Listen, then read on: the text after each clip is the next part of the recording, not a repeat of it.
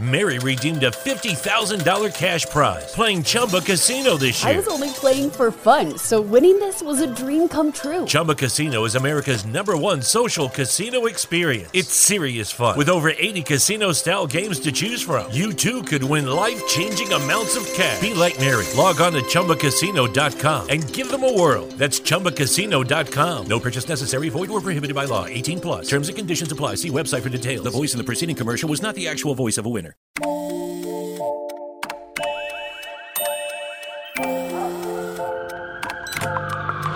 The world is always on. But you shouldn't be. Put junk sleep to bed. During Mattress Firm's Sleeping Spree event, save up to 50% on Sealy, with queen mattresses starting at $349.99. Only at Mattress Firm. Restrictions apply. See store or mattressfirm.com for details. You're listening to the Huddle Up Podcast with Chad Jensen and Zach Kelberman. Join Broncos Country's deep divers at milehighhuddle.com and sound off. And now it's time to drop some knowledge. Welcome in, everybody, to the Huddle Up podcast, presented as always by Mile High Huddle and 24 7 Sports, powered by Overtime Media. I'm your host, Chad Jensen. With me, as always, is my partner in crime. You know him and love him, is your Denver Broncos reporter for 24 7 Sports. He is Zach Kelberman. Zach, we're recording this, of course, Wednesday evening. Tuesday, what a scene that unfolded at the stadium as nearly 4,000 Broncos fans descended on the stadium to pay their respects to Pat Bowlen and the Bowlen family and see that phenomenal exhibit that the family and the team put together honoring his his accomplishments and memorabilia as Broncos owner.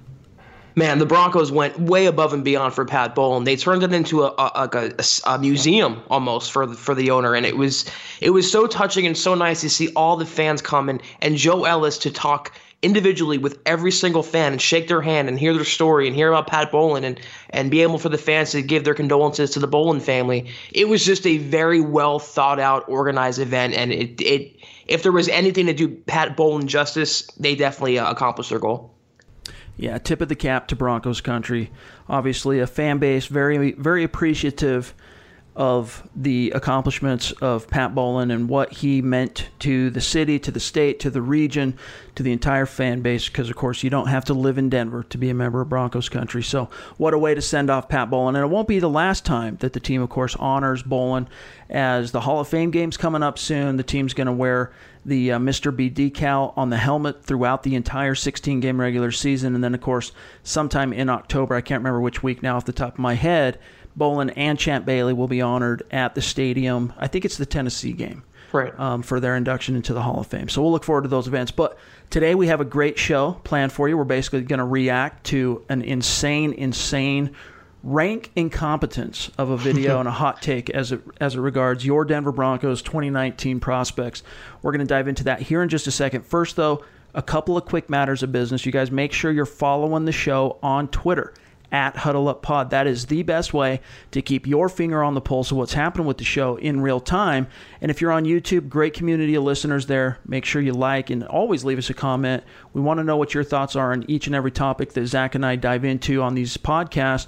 But it also tells YouTube that it's a compelling, quality piece of content and puts it out there in front of other like minded Broncos fans like yourselves. And if you're on iTunes, we sure appreciate it if you leave us a creative review and a five star rating. All right, Zach, let's get into this hot take video put together by Mr. Adam Rank of NFL Network, I guess, NFL Media. He uh, published a, a, a 16 game prediction, a schedule prediction for the Denver Broncos in 2019. And rather than just lay it all out, let me play this quickly for the, the audience. It's about a minute and a half long clip. That way, nothing gets lost in translation, Zach, and then we can dissect this thing. Listen to what Adam Rank had to say about your Broncos for 2019. In a league where the coaches are getting younger and the quarterbacks are getting more mobile, the Broncos went out and hired a 60 year old coach. They brought in the least mobile quarterback in NFL history. Like, they brought in a guy who makes Drew Bledsoe look like Randall Cunningham in his prime. So, what does that mean for the record? I think there's a lot of talent in Denver. I just don't think it's going to reflect in the standings because there's a lot of tough matchups here. Going to Oakland, I think the Raiders are much improved this season. You're not going to beat the Bears. You're not going to beat the Packers. You're not going to beat the Jags. You're not going to beat the Chargers. You know what? You're going to beat the Titans. I don't think that's too outlandish. You're not going to beat the Chiefs. You're not going to beat the Colts. You're not going to beat the Browns. You're not going to beat the Vikings. I mean, it's the Vikings, but still, like, even they're okay. The Bills are a pretty good team. The Chargers are better than you. You got the Texans. Where do we think? What do we think of the Texans? You know what? Think the Texans get you. The Chiefs are going to get you. The Lions. I'll give you a win over the Lions. Congratulations. You're 2 and 14. You get the first pick in the draft. At some point, Drew Lock is going to play. You're going to at least see if he is your quarterback of the future. Otherwise, you can use that first overall selection to draft a quarterback. Sorry to be the one to have to bring this bad news to you, Broncos fans. It's just the way the schedule worked out.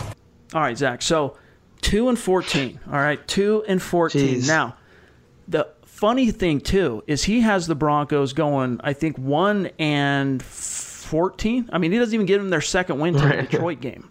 So And he waffled on that too. right. What were your immediate takeaways or, or reaction, I should say, to his his hot takes? I mean, it was just like he was either he didn't care or he was purposely trolling the Broncos fan by fan base by saying, "Oh, loss here, loss, loss, loss, loss." It wasn't even he didn't even get any sort of analysis, insight, nothing. It was not even his opinion. He was just pressing a button on the screen. I don't know um, what sort of clout he carries on NFL Network, but I know he turned off a, a large large majority of the Broncos fan base with this take. It's not even accurate at all. I mean, if they went six and ten under Vance Joseph, five and eleven, what makes you think they're going to go two and fourteen with a way better head coach and way better talent and personnel? It's just insane. Even with the the league's second toughest schedule, which you always talk about, Chad, with the parity in the NFL nowadays, that can change on a week to week basis. To say two and fourteen is insane. There, I would bet anything, my life savings, barring a major injury, they would not go two and fourteen this year. The thing that is so frustrating about watching hot take pieces of content like this is that as he goes through, you know, each and every week the Broncos face on the schedule, and you, you hit the nail on the head, he offers zero analyses for his takes. So Jacksonville rolls around, for example. Nope, not going to beat Jacksonville next. Right? Yeah. So, you know, at least if you're going to provide that smoking hot of a take, at least provide some analysis on these games. Like, he's got the Broncos losing to the Bills. And I understand, Zach, you know, the Bills are a team that, at least the outside perception is that they're a team on the come. You know, they're rising, they're, they're growing in terms of their wherewithal as, as an NFL team. I get that, you know, but they still haven't accomplished anything. And you're just going to, oh, Bills are on the schedule. Yep, not going to beat them next. He kind of hesitates a little there on the Houston Texans. He's like, oh, what do I think of Houston? Oh, yeah, loss. No explanation, though.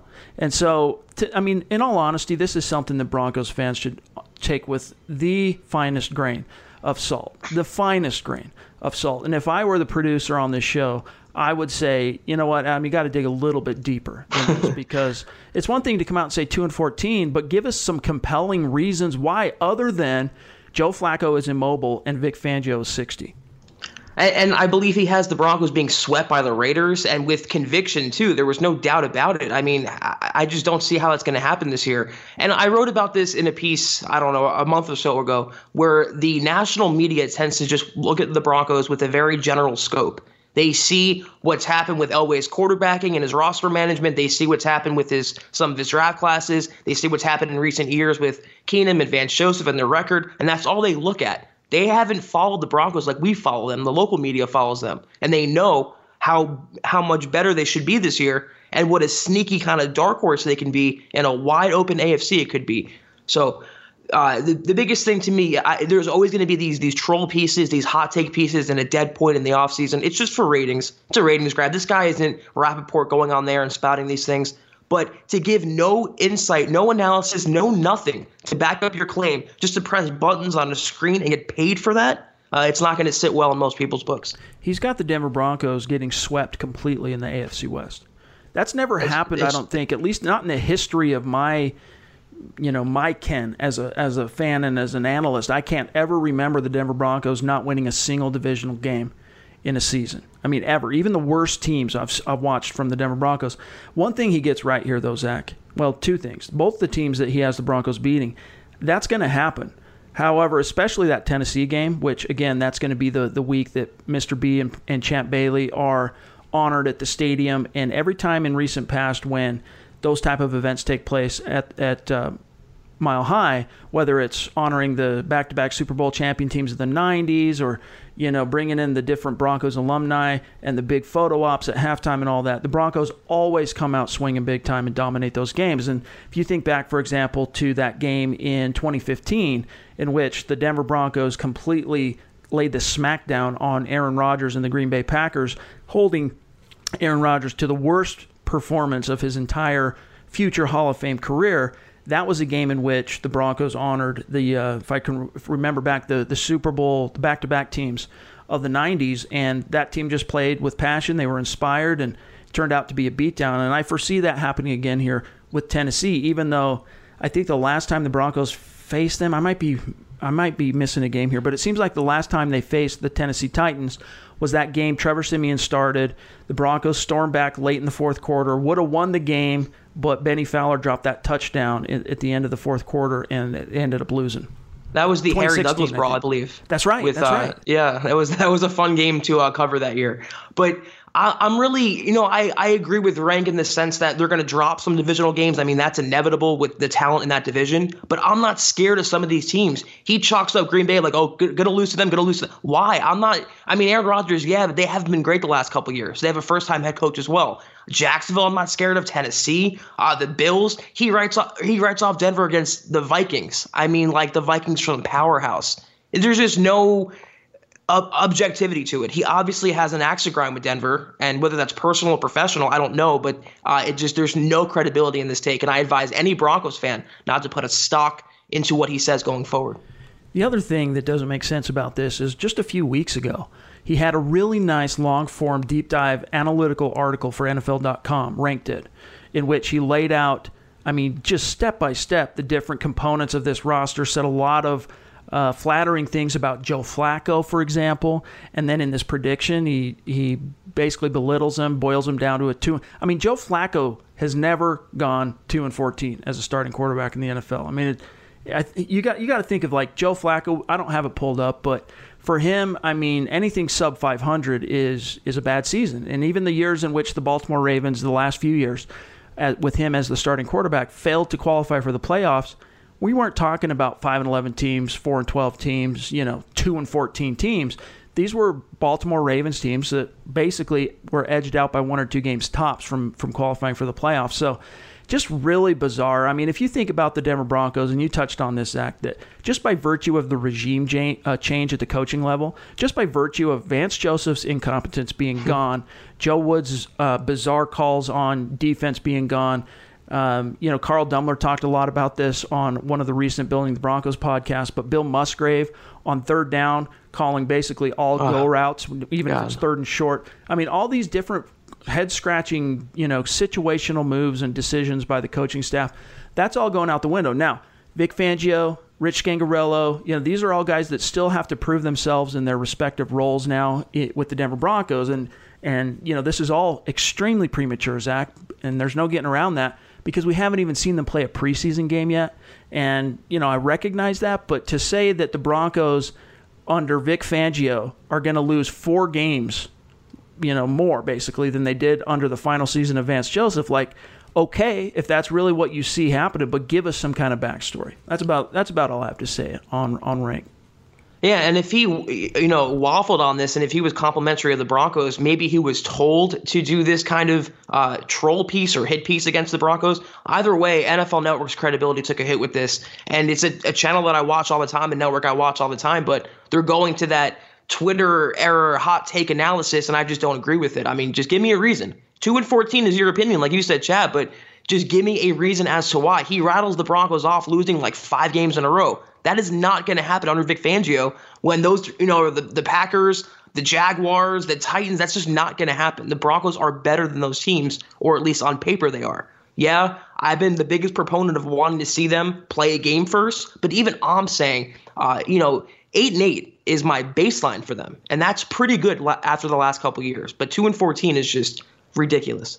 Let's feed into the idea that the Broncos are going to struggle a little bit this year, at least like the possibility, the plausible possibility that it could happen. What are some of the reasons if this team are going to is going to struggle in 2019, Zach? Off the top of your head, what are some of the weaknesses you see that perhaps opponents can exploit or biggest question marks for the Broncos heading into this season?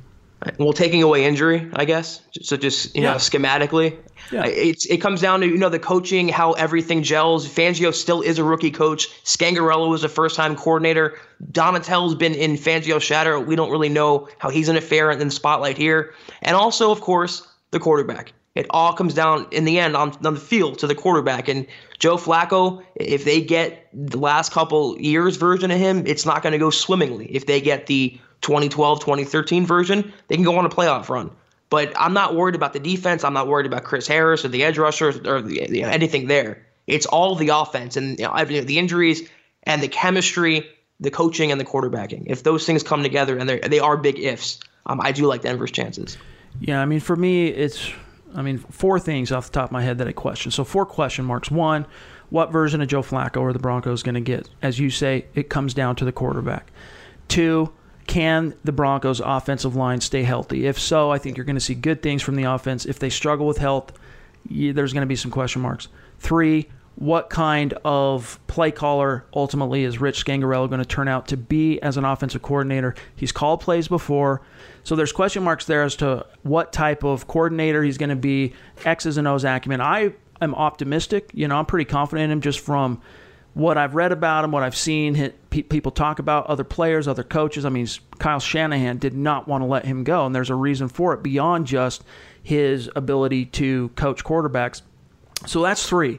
Four is, and it might seem like a small thing, Zach, but the fact that Vic Fangio is going to have to go from calling plays up in the booth and seeing the Ooh. entire field to one. calling plays on the sideline, which – you know, it's they're going to get five exhibition games, hopefully, to iron out those kinks. But I'm really curious to see how that shakes out and how much it might affect Fangio's ability to really, in the moment, call the right play at the right time, be able to see everything, and and just have the same type of savvy and knack for the moment that he would have had, you know, if he were calling plays from the booth.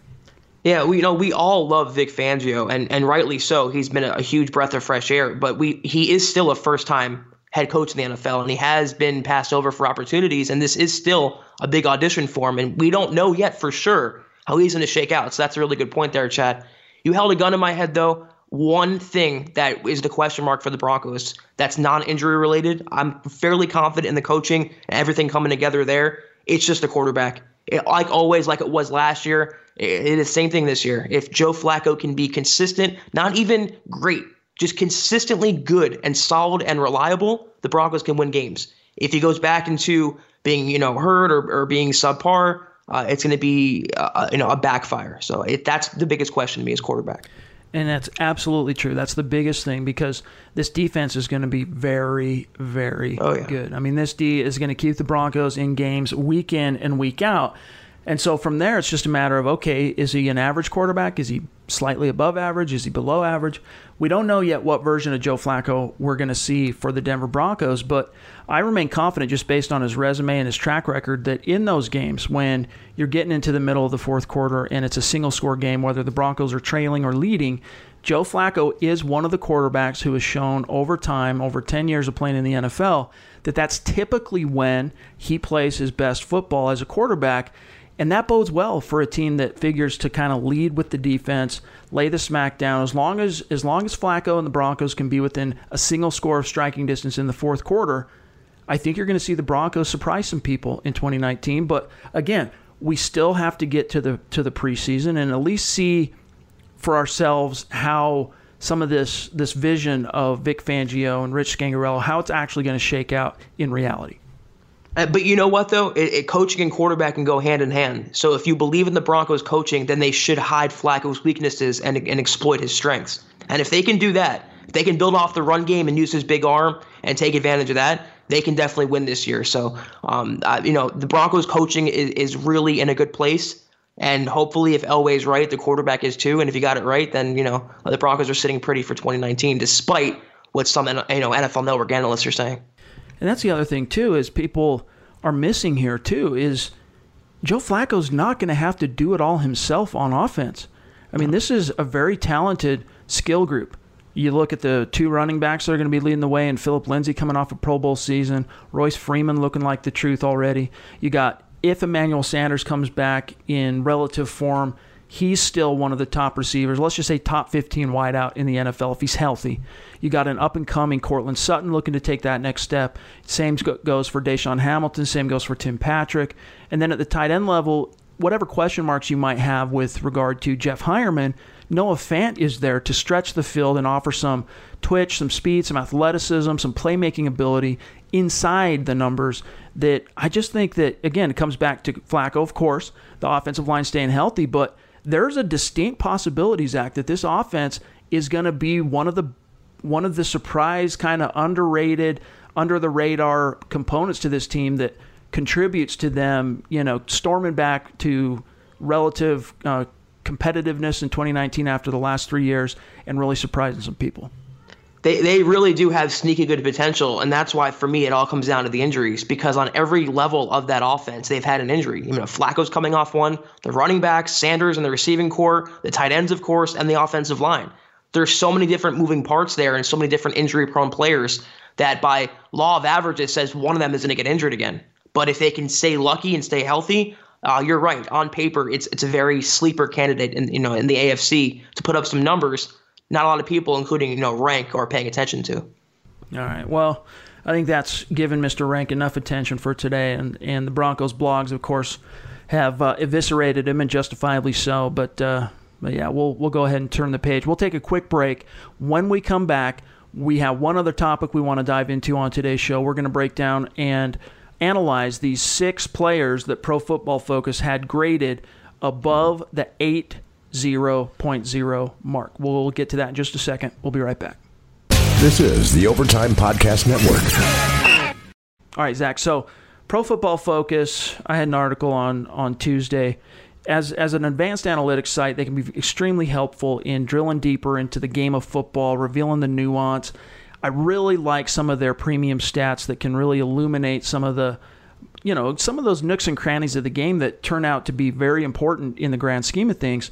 Their individual player grades, however, at times can be extremely arbitrary. You know, if you're going to grade a player, it's it's and you're going to be objective. It's next to impossible if you don't know in any given play what that player's responsibility is. And so, in that sense, you kind of have to take the grades with a, plain, a, a, a grain of salt. The grades with in that sense, you kind of have to take the grades with a with a grain of salt. But still, it's a pretty good. Like if you go and look at their top grades, Pro Football Focus across the board, for the most part, and there are some outliers, the best players in the league, the grades match up with Pro Football Focus, and so they have they they made a tweet um, early in the week that said the Denver Broncos, if you look at their projected starting lineups for 2019, they have six players who graded at the 80.0 mark or higher. Now, for what that's worth, PFF's grading scale is is zero to 100 and 80.0 or higher is considered to them to be high quality. The only tier above that high quality is what they consider elite, and then the tier below 80.0 is considered above average. For the Denver Broncos, there's six players that they have rated 80 or higher, which equals, if you look at it, Zach, 22 starters on offense and defense. It accounts for 27% of the entire starting lineup. PFF considers to be high quality or better. And I want to run through these with you just real quick, Shelby Harris, PFF what had rated as the Broncos' highest graded player in 2018, but there should be an asterisk there. He was 90.8 was his grade. But Zach, I think there should be a little bit of an asterisk there because he wasn't a full-time starter. Right. I mean, in the limited opportunities, he showed much better than Domata Peko at nose tackle, and even better than Derek Wolfe going on their grading scale. Uh, but before we jump into more of them, I think you, you nailed it when you said it's not really objective; it's subjective people take Pro Football Focus, and it's a great tool as the end all be all, but it really is just a tool to form your opinion. It's not the the deciding factor. So yeah, when, when in terms of Shelby Harris and everyone else, we have to you know apply that blanket to it. But yeah, for him, uh, he was one of my biggest standouts last year, and I'm not surprised the grade reflects that. What's crazy too about PFF is just when I first started get in this business in media, they were kind of nerdy. You know, you used it as as a means to kind of deep dive a little bit as a content creator. Their grades were accessible and their premium stats were accessible to everyone from a monetary perspective. It wasn't too expensive. But over the last three or four years, they really picked up steam, uh, received additional financing. It's gotten to a point now where players are getting paid in a very real sense based on how they do in, with pro football focus. Now, I won't necessarily say names, but I've had Broncos players who have reached out to me in years past on social media and DMs and texting, stuff like that, that want to know, for example, last week's grade. Well, hey, well, how did I grade out with PFF last week? Because I had a membership, they didn't. That's how important it's become to them. And then we know teams, for example, have increasingly prioritized the use of advanced analytics. PFF now works, has relationships with actual football teams in the NFL to help with some of these premium stats. Now, grades, different. The premium stats are what the teams value and they want to know, and it kind of helps them shape their X's and O's.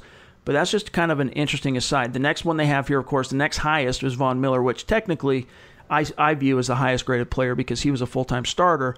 They had him ranked as 90.3 was his grade, and he also has the distinction of being the only player in the pro football focus era to earn eight single season grades above 90, which denotes, of course, elite status.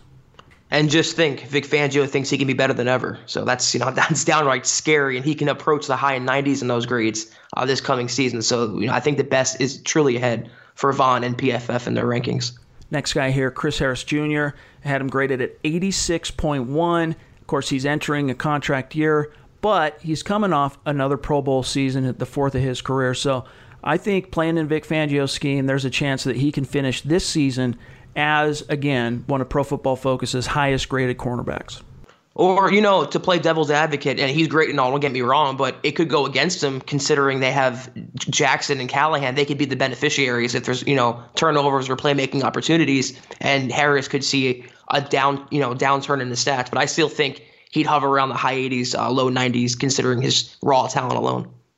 Next guy here is Philip Lindsay. PFF had him graded last year at 81.7. Also coming off a Pro Bowl season. He, of course, didn't get to play in the Pro Bowl because of his wrist injury, but he is looking to storm back in year two and prove to the NFL and to all of his doubters out there that it wasn't a fluke season. You know what? In the eyes of every Broncos fan, he got 100 last year. To come back as the sixth string running back, to make the you know the roster as an undrafted free agent, go on to have a Pro Bowl season, an historic season, uh, you could not ask for more from Philip Lindsay last year. So uh, that's one situation where I think the grade is subjective to what we really saw in the field. Next guy here, Bryce Callahan, whose grade was 81.4. Of course, he did not earn that as a Bronco, but he does make this list because he is a projected starter. Yeah, and that's that's good. That was a career year for him in Vic Fangio's defense. So that's one guy where I truly do think you know he hasn't hit his ceiling yet, and I think he will in Denver. And then last guy above 80 is Emmanuel Sanders. He had him, they had him graded at 81.1. And I don't think there's any reason other than health to think that he's not going to have a great season in 2019 playing with Joe Flacco, who over the years, you know, he's he's helped good wide receivers to have solid seasons. You know, whether it's Steve Smith, Anquan Boldin, Torrey Smith at times had good seasons. So I'm curious to see how Sanders, what kind of chemistry he forges with Joe Flacco. Yeah, health willing, he should put up some numbers. But in terms of pro football focus, I think Sutton will finish with a better grade than Emmanuel Sanders. I think he's in for a breakout year, and he'll be the biggest benefactor from that big arm, you know, passing vertical offense. Last one here, and it's an honorable mention because technically, per PFF's subjective grading system, he wasn't at 80. Is Kareem Jackson, who finished with 79.5, which again, you know, it's what, probably one play from the entire season separated him in their eyes from being 80 and 79.5. But it a lot depends, of course, what the Broncos plan on doing with Kareem Jackson. Is he going to be a safety? Is he going to be a corner? Is he going to do both? Still, I'm pretty optimistic on the type of season he can have, even though he's over the uh, you know the the hill, so to speak. He's over that dreaded 30 mark. Yeah, but that's how you know coaches get more out of players. Former cornerbacks they move to safety, and I think he'll benefit that in that department more so than playing corner. And his numbers will reflect that. I, I believe Pro Football Focus the his positive marks last year came from playing safety, not corner. So the Broncos uh, will be smart with him and not exploit him. Well, hey, that's going to do it for today's episode of the Huddle Up podcast. We will, of course, be back tomorrow for a mailbag. VIP, send us your questions on the forums. And for those of you who might not be VIPs, but you follow us on Twitter or you listen on YouTube, send us your, your questions or whatever topics you want us to dive into, and we will address those on tomorrow's show, on Friday's show. In the meantime, make sure you're following the show on Twitter at HuddleUpPod. You can find my partner Zach Kelberman on Twitter at Kelberman247, myself at Chad and Jensen. It's going to be a great uh, weekend. Zach, I know you got some things planned. You can take a little bit of R&R here in the very near future. I am as well. We all got to take a little bit of time to recharge our batteries. But uh, tomorrow, though, we'll finish off this week with a VIP mailbag for Zach Kelberman. I'm Chad Jensen. We'll talk to you then. You've been listening to the Huddle Up Podcast. Join Broncos Country's deep divers at milehighhuddle.com to keep the conversation going.